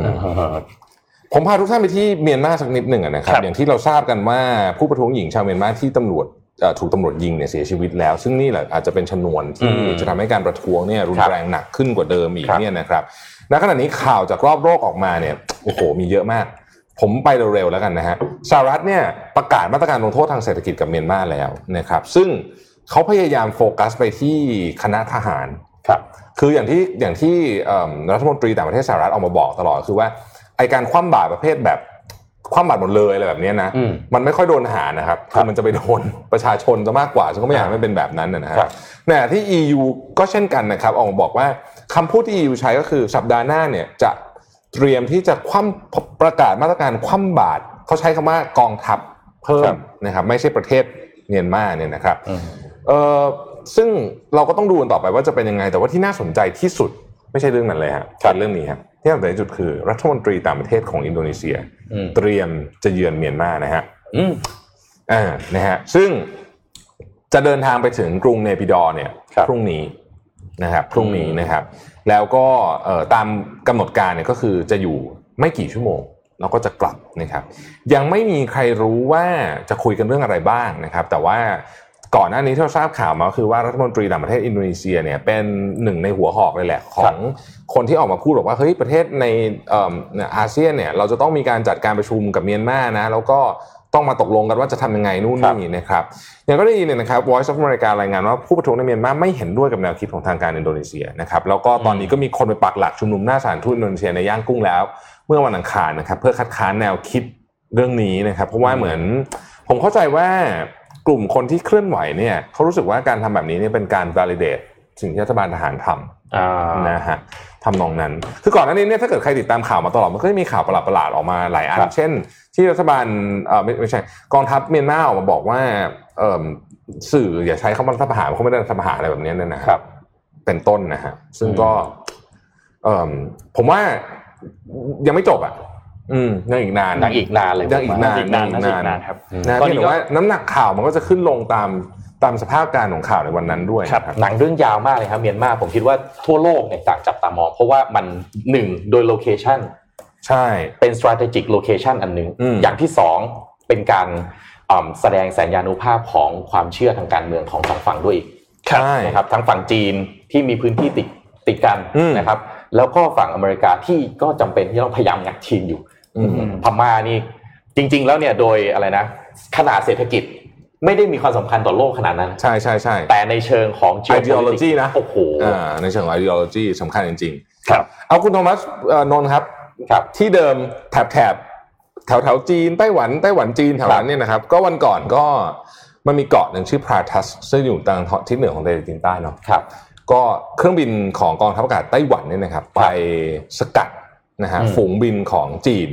น่าสนใจมากเพราะว่าไอ้เกาะเนี้ยก็คล้ายๆกับที่อื่นนะฮะก็คือทั้งสองทั้งสองต่างเคลมว่าเป็นของตัวเองนะฮะเอาอีกแล้วอ่าจีนก็บอกว่านี่เป็นของตัวเองอะไรอย่างเงี้ครัยบนะครับเมื่อวันศุกร์ที่ผ่านมาเนี่ยนะครับเครื่องบินจีน9ลำเนี่ยได้บินเฉียดเหนือเกาะพาทัสนะครับและในวันเสาร์เนี่ยเอ่อทางการไต้หวันได้แจ้งว่าเครื่องบินไอพ่นของจีนอีก 8 ลำ เครื่องบินทิ้งระเบิดพลังงานนิวเคลียร์2ลำ แล้วก็เครื่องบินต่อต้านเรือดำน้ำอีก 1 ลำเนี่ยบินซ้อมรบอยู่แถวแถวๆเกาะนั้น โดยมีกองทัพเรือของจีนด้วยนะครับไต้หวันจึงได้ส่งคำเตือนนะครับ พร้อมกับเปิดระบบทำงานตรวจจับขีปนาวุธนะฮะเพื่อตรวจสอบการนะเอ่อกิจกรรมทางทหารนะครับ ซึ่งอันนี้เป็นความตึงเครียดมาก ๆ เลยครั้งล่าสุดนะครับขอครังบจีนกับไต้หวันนะฮะเพราะว่ามีการส่งเครื่องบินรบกันขึ้นไปแล้วเนี่ยนะฮะครับอืมข่าวจาก Voice of America บอกว่าเอ่อเหตุการณ์ครั้งนี้เนี่ยถูกจับตาอย่างใกล้ชิดเลยโดยโจไบเดนเพราะว่าโจไบเดนเนี่ยเอ่อกำลังจะคือ ถูกกดดันละว่าอืมคุณจะประกาศนโยบายไงดีอืมจะเอาไงนะเพราะว่าอ่าตอนนี้เนี่ยก็ยังแบบยังยังไม่ยังไม่กักๆพูดได้อยู่นิดเต็มที่อะยังครัมีบความกักอยู่นะครับเรื่องนี้อาจจะเป็นอีกหนึ่งชนวนก็ได้ครับนะครับแต่นี้อยู่ที่จีนนะฮะผมพาไปดูข่าวรถไฟความเร็วสูงนะครับซึ่งเดี๋ยวผมจะลิงก์มาที่ข่าวที่ไทยด้วยนะครับจะอัปเดตเรื่องของรถไฟความเร็วสูงความคืบหน้านะครับว่าเป็นอย่างไรบ้างนะครับผมขอรูป H3 ขึ้นมาหน่อยนะครับที่เอ่อ สำนักข่าวซินหัวครับไม่นานมานี้นะครับกรมสำนักทรัพยากรธรรมชาติมณฑลกวางตุ้งนะครับทางตอนใต้ของจีนนะครับเผยแพร่แผนการวางแผนผังพื้นที่ของมณฑลนะครับ ซึ่งส่วนหนึ่งที่สำคัญเลยคือ แผนการก่อสร้างรถไฟฟ้าความเร็วสูง ตามแผนวงแหวนตามแผนการก่อสร้างวงแหวนคมนาคม 12312 นะครับ ที่จะสามารถเดินทางถึงเมืองใหญ่ในประเทศนะฮะให้อยู่ภายในเวลาแค่ 3 ชั่วโมงนะครับ3ชั่วโมงคืออะไรครับ 3 ชั่วโมงคือ เซินเจิ้นครับไปปักกิ่งนะฮะอยู่ห่างกัน 2,200 กิโลเมตรนะครับเอาว่าความห่างขนาดไหน กรุงเทพไปเชียงใหม่เนี่ยประมาณ 686 กิโลเมตรอืมนะครับเซินเจิ้นไปปักกิ่งเนี่ย 2,200 กิโลเมตร สามารถเดินทางได้แค่ 3.5 ชั่วโมงเท่านั้น แต่ว่าถ้าขึ้นรถไฟความเร็วสูงของจีนนะฮะคุณออกจากกรุงเทพไปเชียงใหม่แล้วกลับมากรุงเทพเสร็จแล้ววิ่งกลับไปเชียงใหม่อีก จะเท่ากับวิ่ง จากเอ่อเซินเจิ้นไปปักกิ่งนะครับ ก็คือเป็นรถไฟความเร็วสูงที่เร็วสูงมากๆนะครับ รวมถึงมีทางรถไฟนะครับแมกเลฟนะครับที่จะวิ่งระหว่างปักกิ่งฮ่องกงมาเก๊านะครับ แล้วก็เซี่ยงไฮ้เซินเจิ้นกวางโจวนะครับ ทีนี้มาดูที่ไทยนิดหนึ่งนะครับ ผมขอรูปต่อไปของไทยหน่อยนะครับ รถไฟความเร็วสูงเรามาทำความรู้จักคำว่ารถไฟความเร็วสูงก่อนนะครับครับรถไฟความเร็วสูงไม่ได้มีชนิดเดียวนะครับ ถ้าโดยอ่าสิ่งที่อ่าเป็น ข้อมูลออกมาเนี่ยคือผมเอาข้อมูลมาจากสำนักงานนโยบายและแผนการขนส่งและจราจรนะครับหรือสนคของประเทศไทยเนี่ยนะครับรถไฟความเร็วสูงมี 3 ประเภทนะครับอืมมีรถไฟความเร็วสูง ความเร็วสูงมาก แล้วก็ความเร็วสูงพิเศษนะครับ รถไฟความเร็วสูงที่เวลาเราพูดกันในประเทศไทยของเราที่เราจะใช้กันเนี่ยนะครับความเร็วคือ 2 ถึง 300กิโลเมตรต่อชั่วโมงนะฮะอืมส่วนความเร็วสูงมากคือ 300 ถึง 500กิโลเมตรต่อชั่วโมงนะครับส่วนความเร็วสูงพิเศษซึ่งก็คือ make left นะครับที่ความเร็ว 600กิโลเมตรต่อชั่วโมงเนี่ยนะครับ ความเร็ว 500 ถึง 1,000 กิโลเมตรต่อชั่วโมง ภาษาอังกฤษใช้คำว่า high speed rail very high speed rail แล้วก็ ultra high speed rail นะครับขอรูปต่อไปนะครับการพัฒนารถไฟความเร็วสูงของไทยครับ ถ้าดูในแผนนะครับ จะเห็นว่า รถไฟความเร็วสูงเนี่ยเรามีอยู่ 4 เส้นทางที่เป็นแผนระยะเร่งด่วน คือเส้นสีแดงนะครับ ขออภัยคนที่ผู้ที่ฟังทางคลับเฮาส์นะฮะอาจจะมาเปิดดูใน YouTube ประกอบไปด้วยก็ได้นะครับในแผนสีแดงคือระยะเร่งด่วนนะครับ เส้นสีแดงเนี่ยเส้นที่1เอ่อทั้งหมดเนี่ยสเส้นทางระยะทาง 1,200 กิโลเมตรนะครับเส้นทีหนึ่1 คือกรุงเทพนครราชสีมานะครับเส้นที่ 2 ดอนเมืองสุวรรณภูมิอู่ตะเภาซึ่งอันนี้คือรถไฟความเร็วสูงเชื่อม 3 สนามบินแบบไร้รอยต่อนะครับ เส้นที่ 3 คือกรุงเทพพิษณุโลกและเส้นทีสี่4ครับซึ่งเป็นเส้นที่ strategic หรือเป็นเส้นกลยุทธ์มาก ๆ ที่จะมีผลต่อระบบการคมนาคมขนส่งในประเทศนะครับ ก็คือช่วงนครราชสีมาหนองคาย ซึ่งจะไปเชื่อมต่อกับสปปลาวแล้วก็คุณมิงอืมนะครับรถไฟความเร็วสูงก็จะทำให้อย่างที่ผมได้เรียนไปนะครับอืม ความเร็วสูงวันนี้นะฮะอาจจะกลายเป็นความเร็วสูงพิเศษในวันหน้านะครับหวังว่าเป็นอย่างนั้นนะฮะ200ถึง300 กิโลเมตรต่อชั่วโมงเนี่ยอย่างน้อยเนี่ยเชียงใหม่มากรุงเทพนะครับก็จะใช้เวลาแค่ประมาณสัก 2 ชั่วโมงนะครับส่วนแผนระยะกลางนะครับก็จะเป็นตามเส้นสีเขียวที่อยู่ในแผนนะครับก็จะเป็นเส้นทางกรุงเทพหัวหินนะครับแล้วก็พิษณุโลกเชียงใหม่นะครับแล้วก็แผนระยะยาวครับเส้นสีน้ำเงินที่อยู่ทางใต้นะครับ ดำเนินหนึ่งเส้นทางนะฮะระยะทาง 759 กิโลเมตร ช่วงหัวหินประดังเบซา เพราะฉะนั้นต่อไปประเทศไทยครับ เราจะมีรถไฟความเร็วสูงครับที่เชื่อมต่อจากจุดศูนย์กลางของประเทศก็คือกรุงเทพมหานครนะครับขึ้นไปที่ภาคเหนือคือเชียงใหม่นะครับไปที่ภาคตะวันออกเฉียงเหนือครับขึ้นขึ้นออกไปจนถึงหนองคายนะครับแล้วก็ภาคใต้ครับเชื่อมต่อไปจนถึงประดังเบซานะครับแต่ว่าทั้งหมดนี้ ต้องบอกว่าในเรื่องของการประเมินเอ่อเอ่อเอ่อยื่นประมูลนะครับ การก่อสร้างนะครับ แล้วก็การนำเข้าขอเสนอต่อคอรมอและอนุมัติเนี่ยค่อนข้างจะใช้เวลาแล้วก็มีความซับซ้อนที่สำคัญก็คือเรื่องของการยื่นประมูลเนี่ยแหละครับที่ต้องคอยจับตามองตลอดเวลาว่าจะมีปัญหาอะไรหรือเปล่า เพราะว่านี่รถไฟความเร็วสูงนี่ลงทุนสูงมากนะครับ แค่รถไฟฟ้าในในกรุงเทพเนี่ยโอ้โหยังวุ่นวายเลยนะครับอืมก็เดี๋ยวคงต้อง อ่าเดี๋ยวจะคงจะมาอัปเดตต่อไปเรื่อยๆผมทิ้งท้ายนิดหนึ่งครับว่าประโยชน์ของรถรถไฟความเร็วสูงดีอย่างไรขอหน้าต่อไปนะครับรถไฟความเร็วสูงครับถ้าเทียบกับรถยนต์เครื่องบินครับรถไฟความเร็วสูงเนี่ยรถยนต์เนี่ยอาจจะเอ่อรับเอ่อหนึ่งคือรถไฟความเร็วสูงมีการปล่อยคาร์บอนน้อยกว่า การเดินทางในแบบอื่นๆเยอะมาก เพราะว่าต้องใช้ไฟฟ้านะครับ อย่างที่สองครับเรื่องของความปลอดภัยนะครับลดอุบัติเหตุได้สูงมากนะครับ อันที่สามครับมันเกิดการเอ่อพัฒนาทางด้านพื้นที่ครับ land development เนี่ยจะพัฒนาได้อย่างเต็มที่มากกว่าการสร้างสนามบินแล้วก็ถนนนะครับ แล้วก็ที่สำคัญครับเป็นการขยายโอกาสสู่ธุรกิจท้องถิ่นแล้วก็พัฒนาการท่องเที่ยวด้วยเพราะว่า สิ่งที่รถไฟรถไฟเนี่ยทำได้มากกว่าเครื่องบินก็คือว่าระยะทางระหว่างทางที่มันกว่าจะไปจะไปถึง terminal หรือปลายทางแต่ละที่เนี่ยครับมันสามารถพัฒนาเป็นแหล่งท่องเที่ยวคือมันจอดได้ตลอดอ่าใช่อืมอืมนะครับก็อัปเดตรถไฟฟ้าความเร็วสูงในประเทศไทยตามนี้ครับคือถ้ากรุงเทพเชียงใหม่สองชั่วโมงหรือสองชั่วโมงสองชั่วโมงกครึ่งว่าเนี่ยครับโอ้เราเราขึ้นรถไฟแน่นอนเพราะขึ้นรว่าถไฟแน่นอนไปใช่สนามบินคุณก็ต้องเสียเวลาถูกต้องหนึ่งชั่วโมงไปก่อนถูกไหมใช่ฮะแล้วก็มีครับนู่นนี่อีกแล้วก็ เออแต่ผมผมว่าประเด็นน่าสนใจนะ ระหว่างทางเนี่ยได้แวะเที่ยวได้ด้วยใช่ใช่ไหมฮะใช่ครับพูดถึงรถไฟพูดถึงสิ่งแวดล้อมเนี่ยขออนุญาตเล่าเรื่องนี้ให้ฟังสักนิดหนึ่งเอ่อคุณโทมัสนนท์ฮะตอนนี้เนี่ยทุกอุตสาหกรรมที่ปล่อยก๊าซเรือนกระจกเยอะครับๆก็เริ่มถูกกดดันอืมมันจะเริ่มจากอุตสาหกรรมที่ใกล้ตัวเราก่อน เช่นรถยนต์อะไรที่เราจับต้องได้ใช่ไหมฮะครับตอนนี้เนี่ยอีกอุตสาหกรรมหนึ่งที่ Financial Times เขาไปเจาะมาก็คืออุตสาหกรรมเหล็กครับครับอ่าอุตสาหกรรมเหล็กเนี่ยถือว่าเป็นอุตสาหกรรมที่ปล่อยก๊าซเรือนกระจกอย่างเช่นคาร์บอนไดออกไซด์เนี่ยเยอะมากครับถ้าเกิดพูดเฉพาะในภาคอุตสาหกรรมอย่างเดียวเอาจากที่จีนเนี่ยนะฮะครับที่จีนเนี่ยนะครับเอิ่มอุตสาหกรรมเหล็กเนี่ยปล่อยก๊าซเรือนกระจกหนึ่งในสามของอุตสาหกรรมทั้งหมดอะโอ้โหเยอะมากๆเลยนะฮะโอ้โหคือไอ้เหล็กเนี่ยมันใช้ครับมันใช้พวกนี้เยอะมาก ทีนี้คำถามก็คือว่าแล้วทำไงดี นะครับครับแล้วทำไงดีคำตอบก็คือมันต้องเอาเทคโนโลยีมานะครับเขาบอกว่าตอนนี้เนี่ยการเพิ่ม efficiency โดยวิธีการเดิมเนี่ยครับยังไงยังไงมันก็ทำอะไรไม่ได้อืมเพราะฉะนั้นสิ่งที่เขาต้องการก็คือ breakthrough technology นะครับในขณะนี้บริษัทที่ชื่อว่า SSAB เนี่ยนะครับซึ่งเป็นบริษัทของสวีเดนเนี่ยนะครับเขาก็ได้มีการทดลองนะฮะในการครับใช้ไฮโดรเจน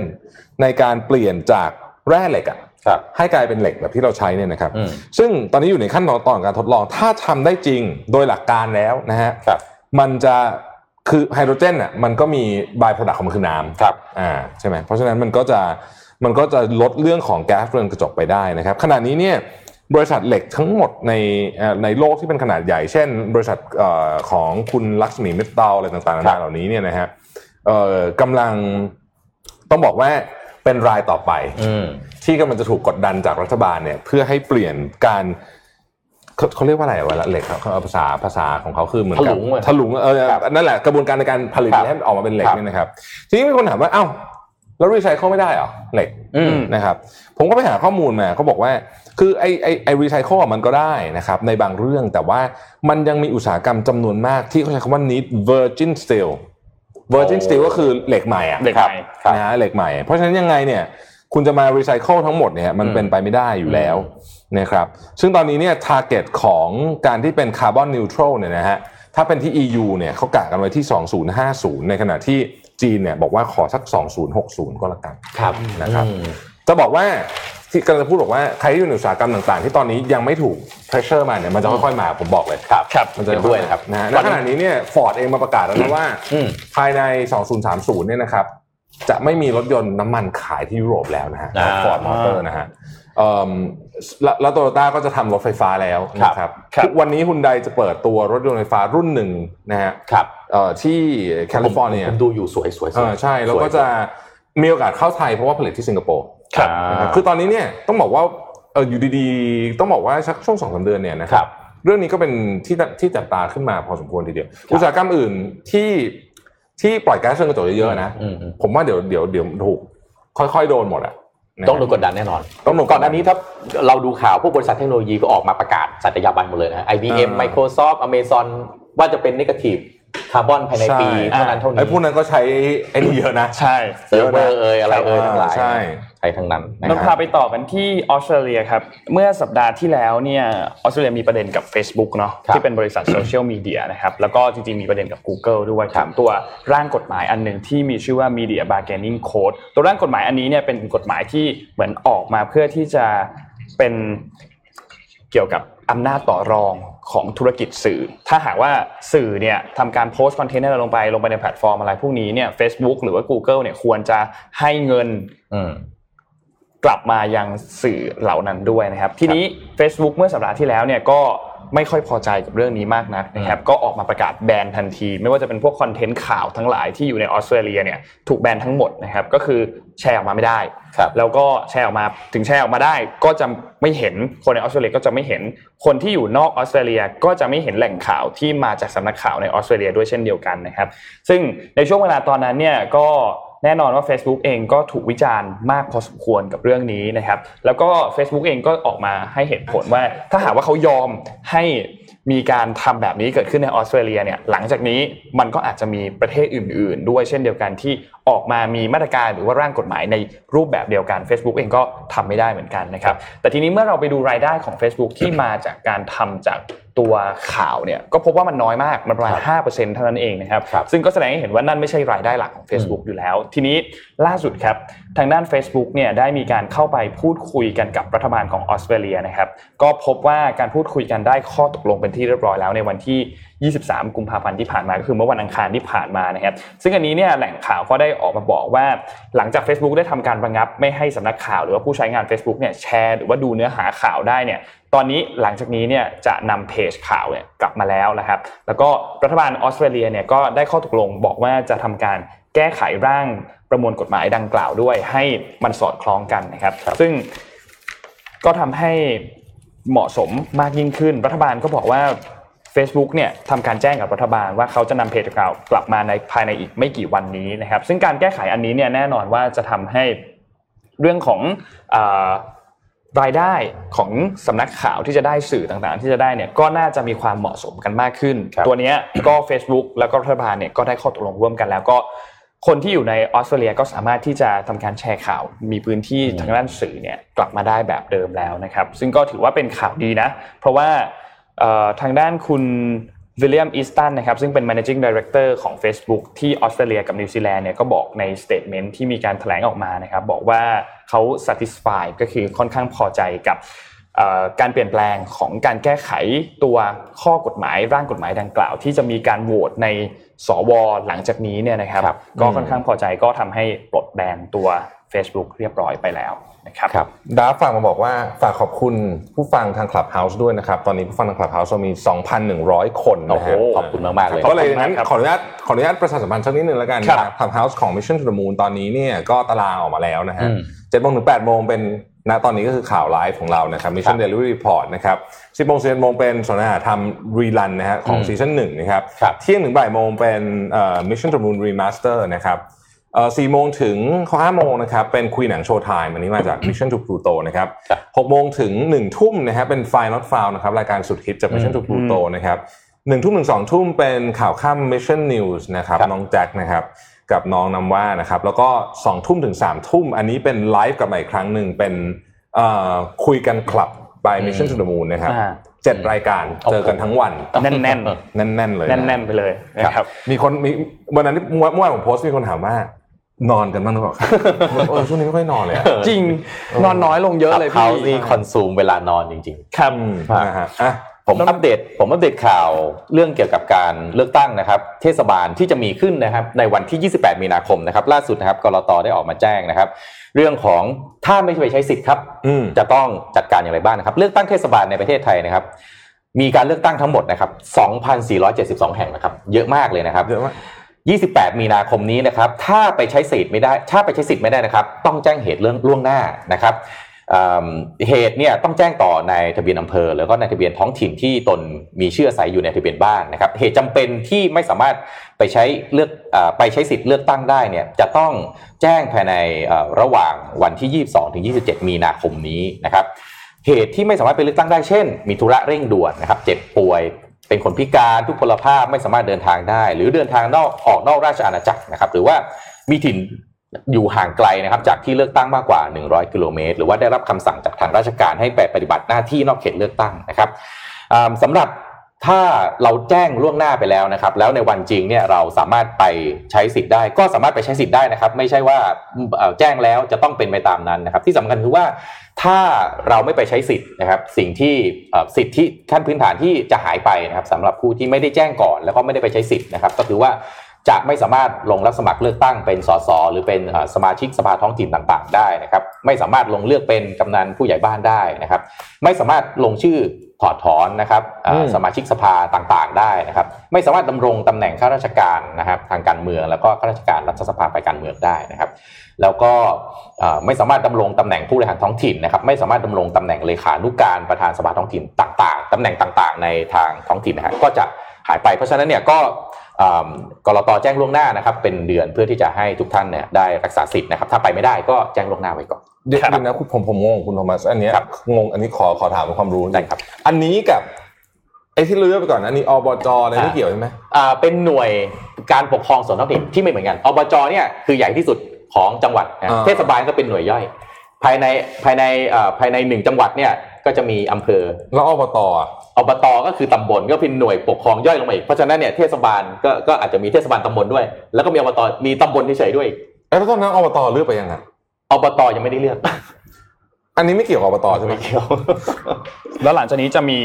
สกด้วยนะเฮ้ยครับผมงงอะเดี๋ยวนะแล้วอันนี้เราต้องไปเลือกปะต้องไปเลือกเอาต้องไปเลือกด้วยเหรอเอ่ออ่าในในกรุงเทพไม่ต้องผมนนทบุรี ผมต้องไปอ๋อกรุงเทพรอสมาชิกสภากรุงเทพมหานคร ซึ่งตอนนี้ก็เริ่มมีเอ่อ การออกไปหาเสียงกันแล้วคือสกก็นี่คือเหสมือนกกับเหมือนกับเหมือนเหมือนอบตปะเหมือนคล้ายๆเลเป็นเวลดีวกัเป็นหน่วยการปกครองส่วนท้องถิ่นเหมือนกันคือการปกครองส่วนท้องถิ่นเนี่ยร่มอัมเบรล่ามันใหญ่มากก็ไล่ตั้งแต่อบจที่ใหญ่ที่สุดลงมาปรื้บลงมาเลยอ่านะครับเฮ้ยต้องมีไปคนทำชาร์ตมาให้ดูแล้ววะผมงงอะคือคือสกเนี่ยมันย่อมาจากสมาชิกสภากรุงเทพมหานครเนาะอ๋ออ๋ออ๋อซึ่งสกเนี่ยเป็นองค์กรฝ่ายสภาของกรุงเทพมหานครอืมจะมีสมาชิกเนี่ยทั้งหมดคือ 50 คนอืมนะครับซึ่งก็เป็นตัวแทนที่มาจากการเลือกตั้งทั้ง 50 เขตครับทีนี้เอ่อ การเลือกตั้งอันนี้เนี่ยก็เขามีหน้าที่ทำอะไรบ้างดีกว่าอืมหน้าที่ของเขาก็คือควบคุมตรวจสอบการดูแลบริการบริหารราชการในกรุงเทพครับของฝ่ายบริหารที่มีผู้ว่าราชการกรุงเทพมหานครเนี่ยอืมเป็นหัวหน้าคณะอืมนะครับซึ่งก็อย่างที่บอกมี 50 คน 50 เขตนะครับแล้วก็มีเกี่ยวกับเรื่อแต่งแต่ของเลือกไม่พร้อมกันใช่ปะไม่เลือกไม่เกี่ยวกับผู้ว่าใช่ปะ เขาไม่จัดพร้อมกันไม่พร้อมกันไม่พร้อมกันเขาไม่จัดพร้อมกัน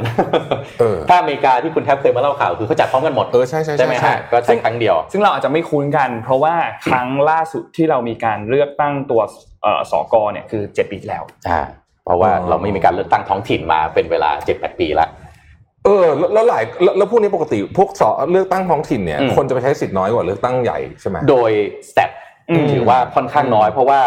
งบประมาณในการประชาสัมพันธ์เนาะมันก็ไม่เท่ากับการเลือกตั้งระดับประเทศใช่ไหมฮะเฮ้ยมีคนบอกว่าลืมตอบคำถามนั่นไงเอ้ยลืมถามคำถามลืมไปเลยเอ้ยไม่เป็นไรนนท์มีข่าวอีกอันนึงเราถามคำถามก่อนเดี๋ยวแล้เดี๋ยวแต่ก่อนจะถามคำถามผมชอบอันนี้มากเลยฮะคบรัอบกว่า มีคุณเอ๋บอกว่าช่วยทำสนทนาหาทำเรื่องตัวย่อเมืองไทยเฮ้ยดีเออเออเขาเฮ้ยท่าดีดีดีดีดีเขาดีท่าเออเขาท่าเขาท่าเขาแต่ท่าละโอ้โหอาจจะต้องลิสต์มาประมาณ3หน้า A4 ต้องต้องถามว่าจะเอาเรื่องอะไร เอาเรื่องอะไรบ้างเพราะมันเยอะมากมันเยอะมาก อืมอ้าวถามอะไรดีฮะอ้าวเดี๋ยวเดี๋ยวเออเออแจกของก่อนอ่าเอ่อเรามีเรามี mystery box ตรงนี้มีกี่กล่องครับครับสี่กล่องสี่กล่องครับแล้วก็มี hype มีสาม hype ครับชุดครับรวมเป็นเจ็ดแล้วก็มี Anitech อีกอ่าอันหเครื่องปั่นครับเป็นรางวัลใหครัญ่บเครื่องปั่นนะเราถามคำถามว่าอะไรดีครับอ่าเมืองเมื่อกี้ที่คุณโทมัสบอกอะที่ร้านโดนัทอยู่อะอ่าอ่าโอเคชื่อเมืองอะไรอ่าโอเคได้ครับได้ครับ เราเราเมืสุ่องมอะแจไรกประเทศอะไรอะเออเราสุ่มแจกนะครับเออนี่ผมสงสัยจริงๆว่าทำไมอืม ทำไมไม่ไม่เลือกพร้อมกันอะอืมคือคือคืออะผมเล่าระบบที่อเมริกาให้ฟังก่อนเราเคยครับเล่าให้ฟังกันเนาะใช่ก็คือว่า คือคุณมีอะไรจะถามอะอ่าทุกเรื่องเลย จะเลือกอะไรสวเลือกประธานาธิบดีหรือแม้แต่กระทั่งถามเรื่องประชามติเนี่ยนะครับ ก็มาเลยบางอืมเขาบอกบางรัฐนี่เป็นปึ่งอย่างเงี้ยนะอืมอืมคือมาคือไหนๆมันก็มาแล้วอะใช่ก็เอามาตอบไปให้หมดครับอาจจะมาเจ็ดแบบแปดอย่างนะฮะอืมตอบไปอยู่ในคูหาแล้วอืนะมครับ แต่ว่าเมืองไทยไม่ ผมอะส่วนตัวอยากให้เลือกพร้อมกัน แต่อีกอันหนึงนะก็กลัวเหมือนกัน คือกลัวป้ายอะป้ายหาเสียงอ๋อเออใช่เต็มบ้านเต็มเมือง แล้วงงว่าเพราะว่าความซ้ำซ้อนเนาะของหน่วยงานการปกครองส่วนท้องถิ่นคือเข้าใจแหละ ว่ามันโอ้โหทำกันมาตั้งแต่ยุคสมัยไหนนะครับมันก็เลยมีความซ้ำซ้อนอยู่เยอะมากอย่าง อย่างอบตเอ่อเทศบาลเนี่ยคุณแทบรู้ไหมมีนายกแล้วมีสภาด้วยนะ มีสมาชิกสภาด้วยอีกอบตเนี่ยมีนายกตามอบตมีสมาชิกสภาเทศบาลอีก เพราะฉะนั้นมีสภาย่อยย่อยย่อยลงไปอีกเรื่อยๆ มีหน้าที่ผ่านกฎหมาย มีหน้าที่เอ่อเอ่อบริหารจัดการงบประมาณเฮ้ยผมเมื่อเมื่อกี้ที่ผมถามคุณโทมัสผมอะรู้สึกว่าเฮ้ยผมไม่รู้ทำไมผมถึงไม่รู้เรื่องงงมากเลยอะว่าแบบอ่าผมไม่เข้าใจสตรัคเจอร์มันได้ยังไงอืมสัปดาห์หน้าเราต้องทำเอเจ็ดอโมงครึ่งที่เป็นชาร์ตวาดอะชาร์ตให้ดูหน่อยดิเป็นชาร์ตแล้วว่าข้างบนคืออะไรอ่ามีมีแล้วขั้นตอนของการทำงานเป็นโจทย์ครับผมแต่ละผมมั่นใจว่าเป็นยังไงน่าจะมีเอ่อเจ้าหน้าที่ของกระทรวงมหาดไทยนะฮะน่าจะฟังเราอยู่บ้างนะครับครับฝากไปทำชาร์ตหน่อยแล้วนะครับเออเออออกมานิดนึงเพราะว่าเราจะได้รู้เนาะอ่าว่าตอนเนี้ยที่เรากำลังจะไปเลือกตั้งมันคือส่วนไหนอ่าที่เรากำลังจะเข้าไปมีใช้ครับสิทธิ์เลือกตั้งอันนี้ แล้วเราจะได้รู้ว่าอ๋อโอเค กรอบการทำงานของคนที่เรากำลังจะเข้าไปเลือกตั้งอะคือมกรอบการทำงานแบบนี้ เพราะฉะนั้นถ้าเรามีเรื่องร้องเรียนอะไรแบบนี้ จะได้ร้องเรียนถูกว่าจะต้องไปร้องเรียนกับใครอืมเนาะ แล้วปีนี้เป็นมหากรรมเลือกตั้งจริงๆนะฮะครับเลือกแหลกเลือกแหลกจริงๆมันควรจะทำทีเดียวนะถ้ามันจะเรื่องแหลกขนาดเนี้ยเพราะว่ามันเปลืองงบไงใช่แล้วที่กรตเคยออกมาบอกครับเทรนคนทีคือเทรนหนึ่งล้านคนนะครับเพื่อจะมาดูแลการจัดการเลือกเอตั้งอมันเปลืองเยงอะบมากทั่วประเทศอืมไม่แล้วแล้วแล้วผมว่าถ้าเกิดว่าเลือกทีเดียวเลือกวันดีๆคิดอืมคิดให้ true ก่อนเลยนะอ่าว่าจะเอาวันไหนครับเนี่ยคุณจะได้คนมาใช้สิทธิ์เยอะขึ้นด้วยโอ้เอาจริงๆผมว่าเห็นด้วยใช่ไหมเห็นด้วยเพราะว่าคนอยู่ต่างจังหวัดต้องกลับบ้านอะไรคือใช่มันจะครับได้แบบ ถูกต้องเลย เอาไปเลยมาทีเดียวทีเดียวจบครับจบเลือกมันทุกอย่างเลยใช่ที่จะเลือกอะคือต้องอยู่ที่รัฐบาลแหละครับ ถ้ามีความตั้งใจที่จะจัดการเลือกตั้งให้มันชัดเจนไปเลยอืมทีเดียวโป้งเดียวเนี่ยผมเชื่อว่าประชาชนปรับตัวได้ คือที่ผ่านมามันอาจจะไม่ชินไงอยู่ดีๆมาเออปั๊บอาจจะต้องเลือกทีเดียวห้าแผ่นเนี่ยอาจจะไม่ชินแต่ว่า ถ้าประชาสัมพันธ์ดีๆโป้งเลยเฮ้ยต่อไปเราเอาแบบนี้เนี่ยไม่ยากแต่ต้องขอเวลานิดนึงนะเพราะว่า ถ้าเจอมาห้าหกใบก็อาจจะต้องอยู่ในก็ต้องมึนนิดนึง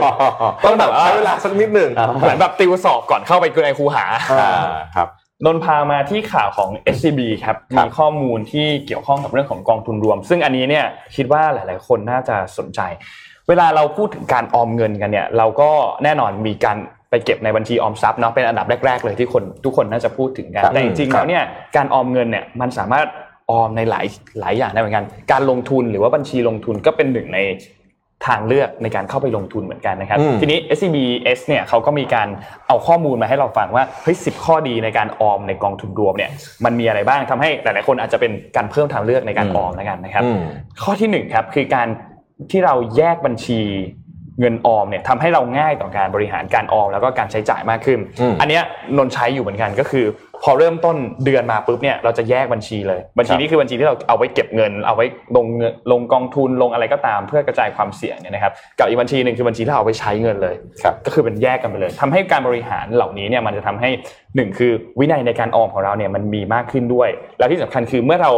เก็บก่อนใช้แล้วเนี่ยครับเราไม่ต้องห่วงแล้วว่ามันจะเหลือหรือเปล่าเพราะเราเก็บไปแล้ว แล้วก้อนที่เราใช้เราก็ใช้ไปนะครับ ซึ่งแน่นอนว่าทำให้เรามองเห็นภาพของบัญชีในแต่ละเดือนเนี่ยอย่างชัดเจนมากยิ่งขึ้นนะครับ ข้อที่สองครับ มีระยะเวลาในการถ่ายถอนคือต้องคิดก่อนถอน อันนี้เนี่ยตามปกติแล้วเนี่ยเวลาเราจะขายหน่วยลงทุนหรือซื้อหน่วยลงทุนอะไรก็ตามเนี่ยมันจะมีระยะเวลาอยู่ ว่ามันไม่ได้สามารถที่จะสภาพคล่องมันไม่ได้สูงเหมือนเงินสดในการฝากในบัญชีออมทรัพย์ทั่วไปใช่ไหมครับการจะถอนออกมาได้เนี่ยมันก็ต้องใช้เวลาในการขายหน่วยลงทุนนั้นก่อน เพราะฉะนั้นก่อนที่จะทำการซื้อขายหน่วยลงทุนเนี่ยมันก็ทำให้พฤติกรรมของคนเนี่ยมันมีการพิจารณามากขึ้นอืมคำนวณก่อนว่าเราจำเป็นที่ต้องใช้เงินอันนี้ออกมาถอนออกมาหรือเปล่า หรือว่ามัน